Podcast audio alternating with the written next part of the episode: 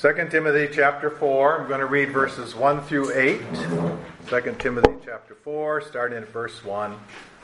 I solemnly charge you in the presence of God and of Christ Jesus, who is to judge the living and the dead, and by his appearing and his kingdom, preach the word, be ready in season and out of season, reprove, rebuke, exhort with great patience and instruction.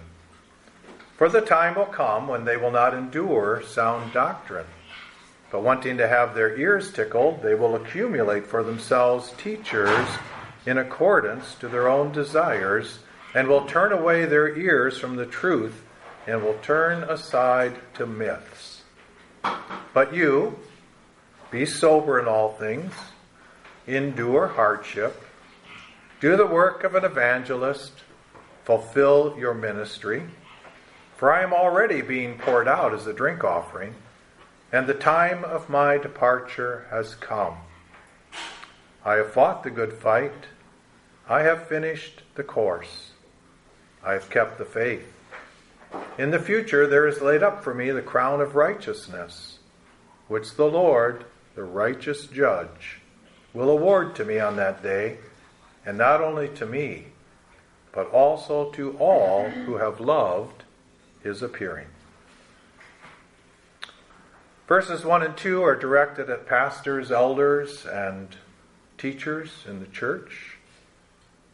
In fact, when I was ordained, those two verses were the uh, basis for the speaker who spoke to those who were being ordained. Verses 3 and 4 are a warning to all of us about the all too common downward spiral of Christians and godly churches over time. Verse 5 returns to dealing with pastors, elders, and teachers in the church, and verses 6 through 8 give us a picture of the confident hope godly Christians have for life after death. Let's pray. Father, as we do week after week, the request is that you will speak to us. Give us ears to hear, minds to grapple with and make sense of, and understand how to apply what you have to say to us. I pray this in Christ's name. Amen. In verse 1, Paul provides four motivating reasons for Timothy to do what he is tell, telling Timothy to do in verse 2. And I want to just run through those four motivating reasons. The first motivating reason is that Paul is saying God and Christ Jesus support his solemn charge to Timothy. He's not just saying this on his own account. He makes this claim uh, that Timothy is to do these things, he makes this claim confident that God supports what he's telling Timothy to do. And that's a good motivating reason. And that truth applies to all of us. When we are serving God in the church, we are not serving ourselves, we aren't just serving the people, but we are serving our Lord Jesus Christ first and foremost. And for some of us, we have a clear call. For some of us, we're volunteers. For some of us, that's what we think we're equipped to do or want to do. Regardless how we get into these positions, how we begin to serve, it is God and Christ Jesus first and foremost that we serve and then the people. The second motivating reason is this Paul uses the coming judgment of the living and the dead to motivate Timothy to do his part well. And I think there's two lessons in that for us. First, a day of judgment or reckoning is coming, and no one is exempt. You aren't, I'm not, and just to give you two scriptures to support this, 2 Corinthians chapter 5 verse 10 says, "For we must all Doesn't say most of us, some of us, or just pastors, or just those who are regular attendees at church. For we must all appear before the judgment seat of Christ, so that each one may be recompensed for his deeds in the body, that is, during this life, according to what he has done, whether good or bad. And Romans 14, second half of verse 10, and then I'll skip to verse 12. For we will all stand before the judgment seat of God, so then each one of us will give an account of himself to God. Simply said, since we will be judged in this way, it's really wise to make a sincere effort to live and serve according to the will and word of God. We should make a good effort. The second lesson from this second motivating reason is that when serving God in the church, our part is to do our part well. God's part is to enable us, equip us, and empower us for the work, and also to take care of the results that come from our part. We are not to evaluate our part solely, mostly, on the results. Certainly, the results should be taken into account. And as I've said to you in the past years, I've learned on you. I've grown up on you. I have hopefully matured on your time, your money. You've had to bear with me during this process. And that's true for anybody who gets into leadership, whether a pastor, elder, teacher, Bible study leader. None of us start out uh, all perfect, and maybe none of us wind up perfect either. But none of us start out all perfect and mature and knowing all the things we need to know. We get there, and we get there while serving other people along the way. So, God has His part. Let us allow God to do His part while we do our part well.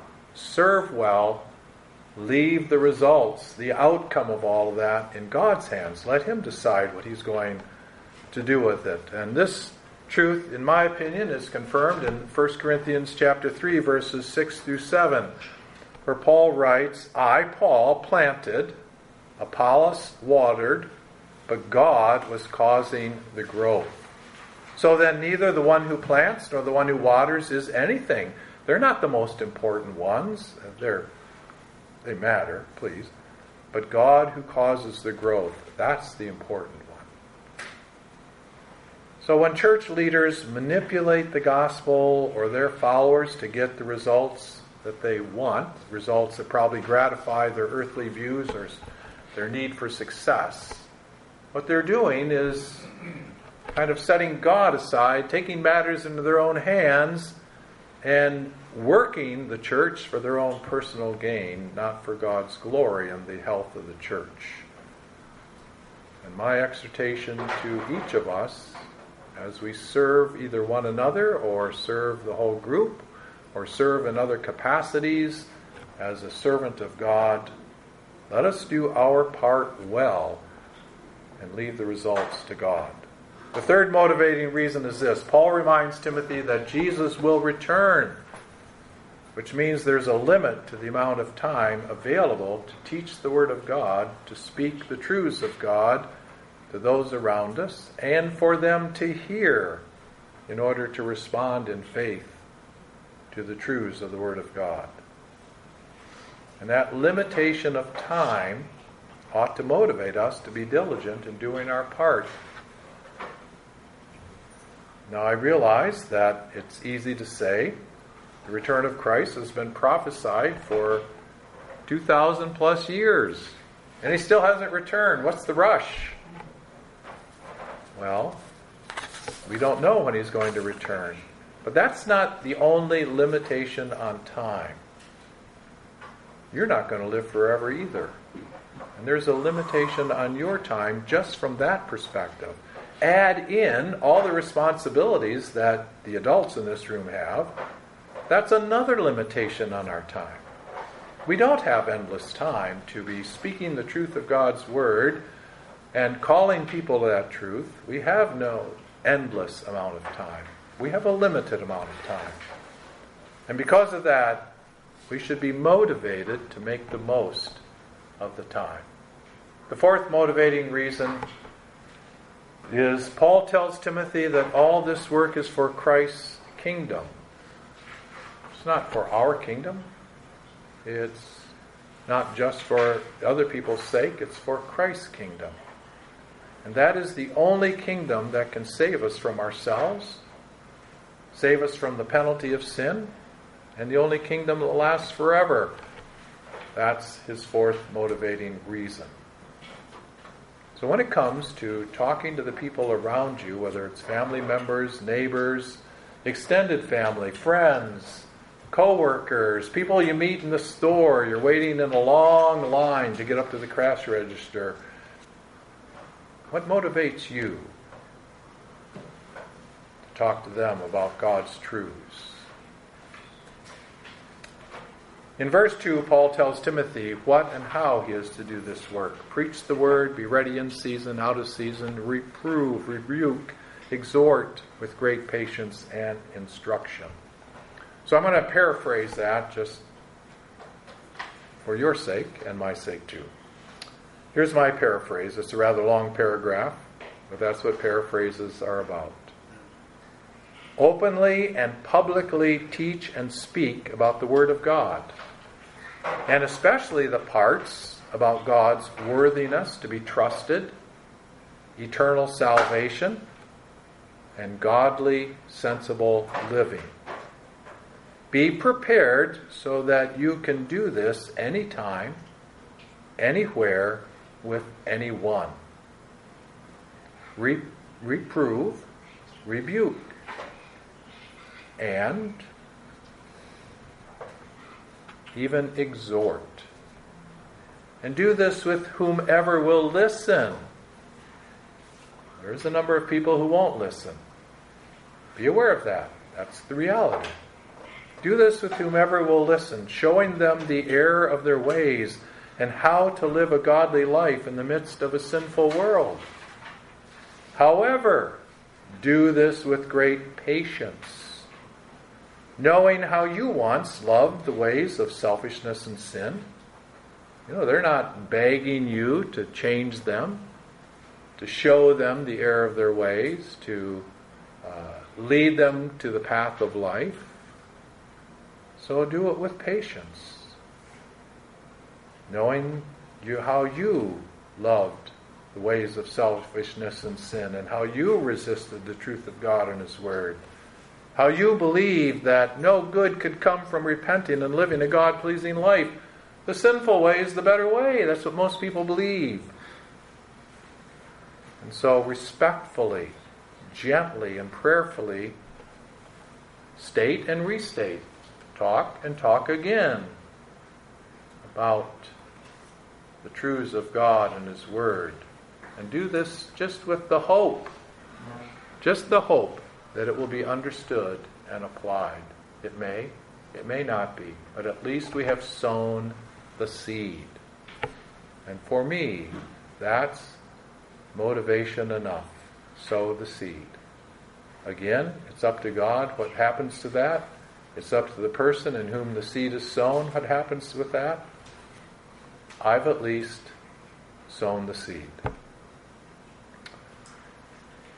There's two things in this verse that I think apply to all of us. First of all, be prepared.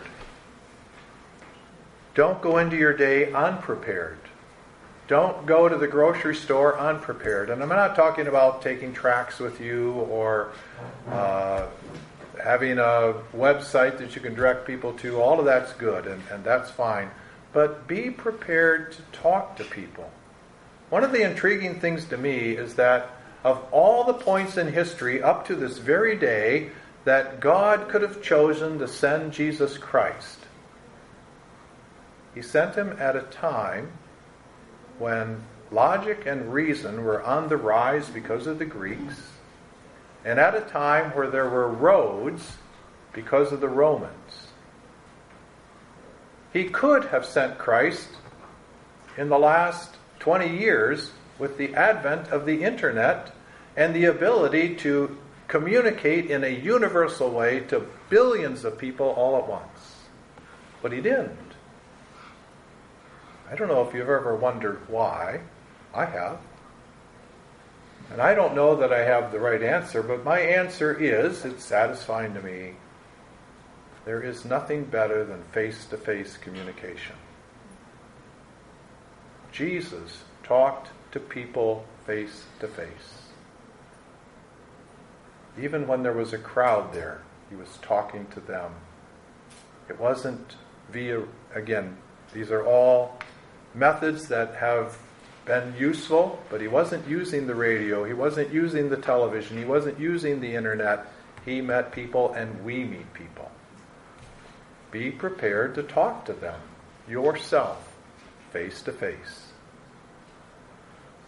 I think that we do meet people in line at stores or other various places, and unexpected conversations can come up. And you can be part of helping those conversations come up.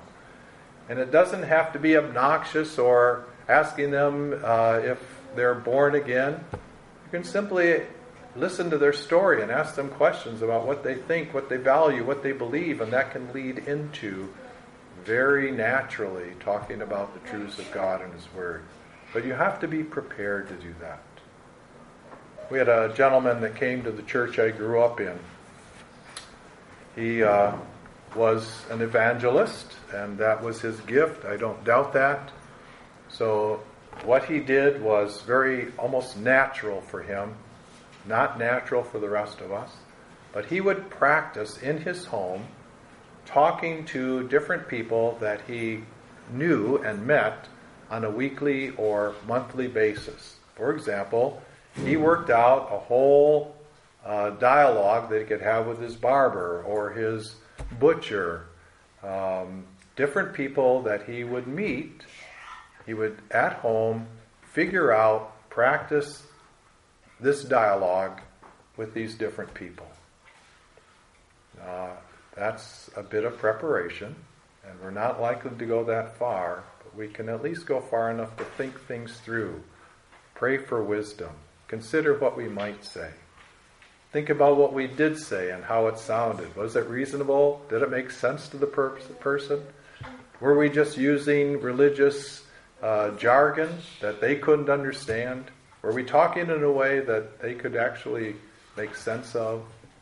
Yeah, let's be prepared. And the second point in this paraphrase of verse 2 is we need to speak. Don't be just prepared, talk. Talk to people, speak to them. Your children, your friends, co workers, neighbors, talk to them. We have a neighbor who grew up in church but doesn't want God or church. And he's made that very clear. And our goal is not to become obnoxious, but I do engage him in conversation. And those conversations frequently involve values and beliefs that then I can bring in the Word of God. Questions that I ask him about his own job uh, the, the situation that he's in, the people that he's dealing with, just opens the door to talking about God and the Word, in my opinion. It works for me. Speak. Be prepared and speak.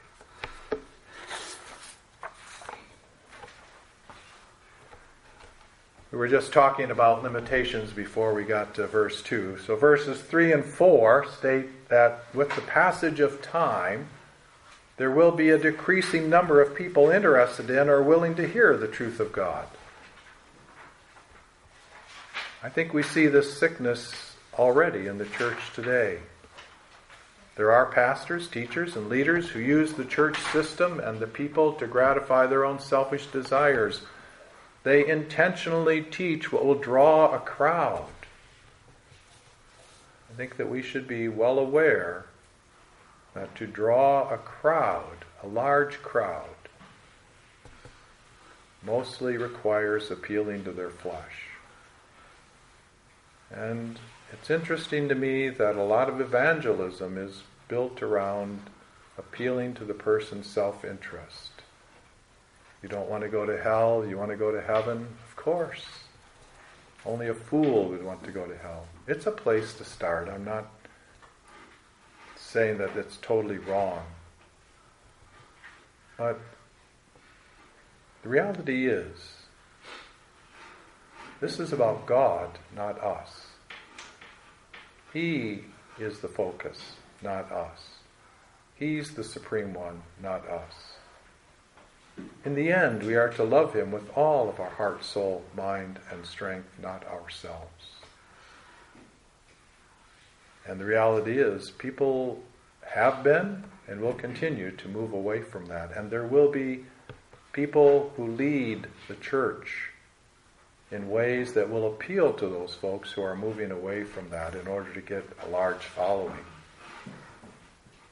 But it's also true that there will be church attendees who will hire pastors and teachers, who will vote for leaders at the uh, annual elections People who will turn the church system and the teachings in a direction that gratifies the attendees' selfish interests. It goes both ways, and Paul is making this point. He's made the point previously in his first letter and first part of the second letter that there's going to be false teachers, there's going to be bad pastors and leaders and teachers. We know that. But he's also pointing out that the people are going to be just as bad because they're going to want to hire those who will tell them what they want to hear rather than what they need to hear. So the point here is that there will continue to be a decreasing number of people in the church, and I would say even in the world, who will listen to what you have to say about God and His Word and how it applies to them. And that means there's no better time than now to talk, to be prepared and talk. Now is a good time because it's going to get worse and worse and worse. This is bad enough, but it's going to get worse. That's the point that Paul makes. Verse 5 Therefore, we need to be sober in all things, endure hardship, do the work of evangelists, and fulfill our ministry. In this context, to be sober in all things is to think, speak, and act sensibly and godly in order to, first of all, set an example of godliness. That requires some serious thinking and effort on our part. And secondly, to give credibility to what we say about God and His Word. And third, in order to remain faithful ourselves to God and His Word. We are prone to be influenced by what is going on around us. We need to be sensible, to be thoughtful, to be careful, to be sober in all things. Otherwise, we can open ourselves up to influences that will push us in an ungodly, wrong direction.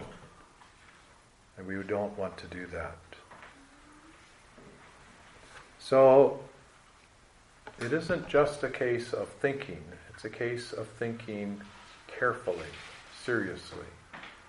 I know that we like fun, I know that we like entertainment, I know that we like breaks, I know that we like uh, doing healthy things that can be enjoyable, and all of that can be good. Yet we also need time to think seriously, to look at our lives seriously to think about where we're going, why we're going in this direction, what we're doing, why we're doing that.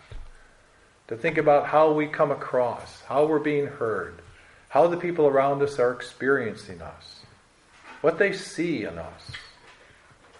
Do they see consistency? Do they see hypocrisy?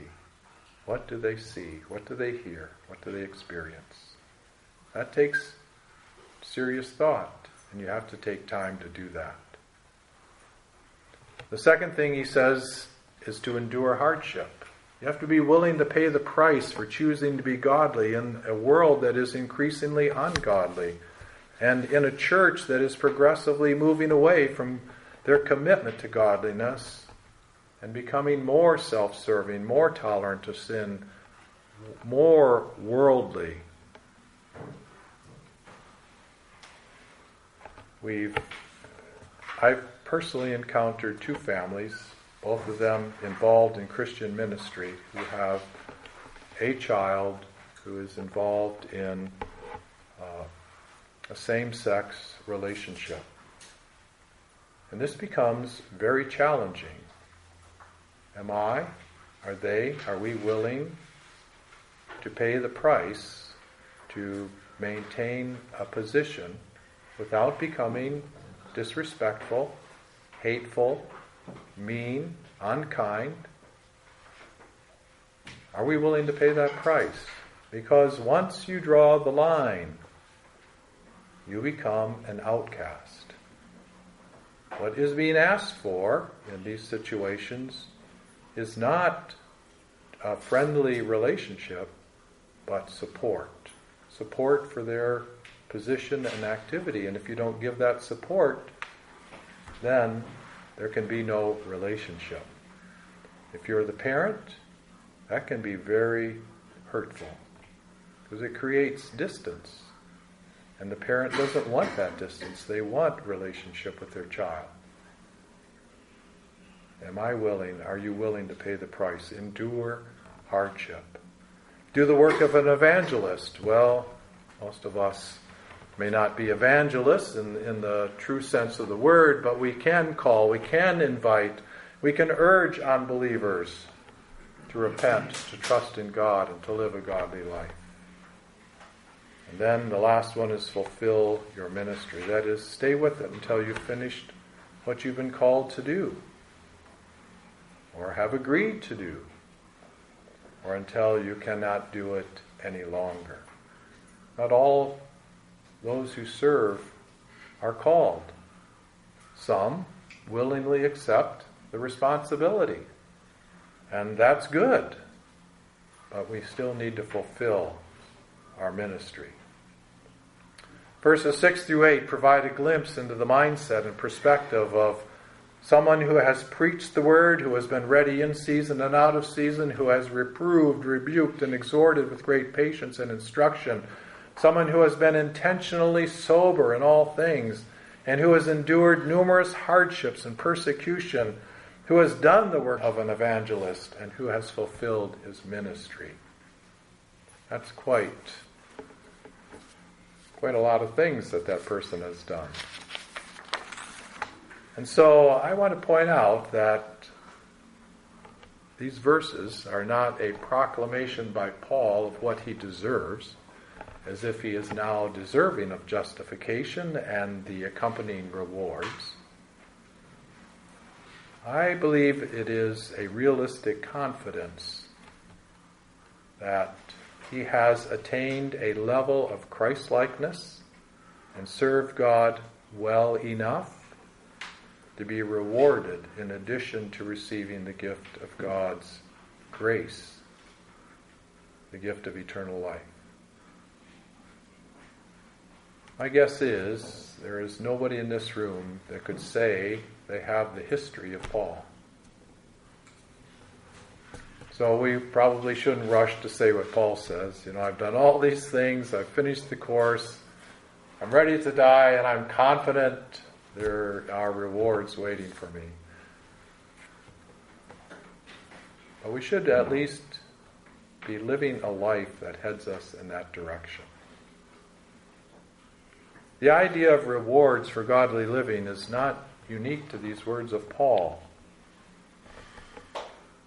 There are some number of scriptures that speak to this. Let me just read three of them. James 1:12, "Blessed is the man who perseveres under trial, for once he has been approved, he will receive the crown of life which the Lord has promised to those who love him." 1 Peter 5:4, and this is talking about elders who serve well. Peter's writing, and when and he says, and when the chief shepherd appears, you, those elders who rule well, you will receive the unfading crown of glory. And Revelation 2:10, do not fear what you are about to suffer. writing to this church, Behold, the devil is about to cast some of you into prison, so that you will be tested, and you will have tribulation for ten days. Be faithful until death, and I will give you the crown of life. Jesus spoke of rewards in the Gospels. And so there is an appropriate, biblically based confidence that we can have not only in God's gift of eternal life, but also God's rewards for service. And let us also be aware that there is a self deceived confidence among those who call themselves Christians. And Jesus points this out rather eloquently in Matthew chapter 7, verses 21 to 23. I'm guessing you know that portion well enough. I don't need to read it. But the point is, is that many will have a self-deceived confidence when they stand before the Lord. They'll be wondering why their name is not in the book of life. And they're going to find out that that confidence that they had was misplaced. We are taught to have confidence based on our theology. Paul did not have confidence based on his theology, he had confidence based on his life. The history of Paul's life, as we know it, in my opinion, affirms that he was rightfully confident. So I ask myself, what does the history of my life say about me? Or better yet, what will the history of my life say about me when I stand before the Lord at the final judgment? What about you? In light of the difficult times ahead, my urging to all of us is to make it our aim to live and serve in such a way as to be able to say at the end of our life, I fought the good fight reasonably well. I've finished the course, at least got pretty close to the end. And I've kept the faith.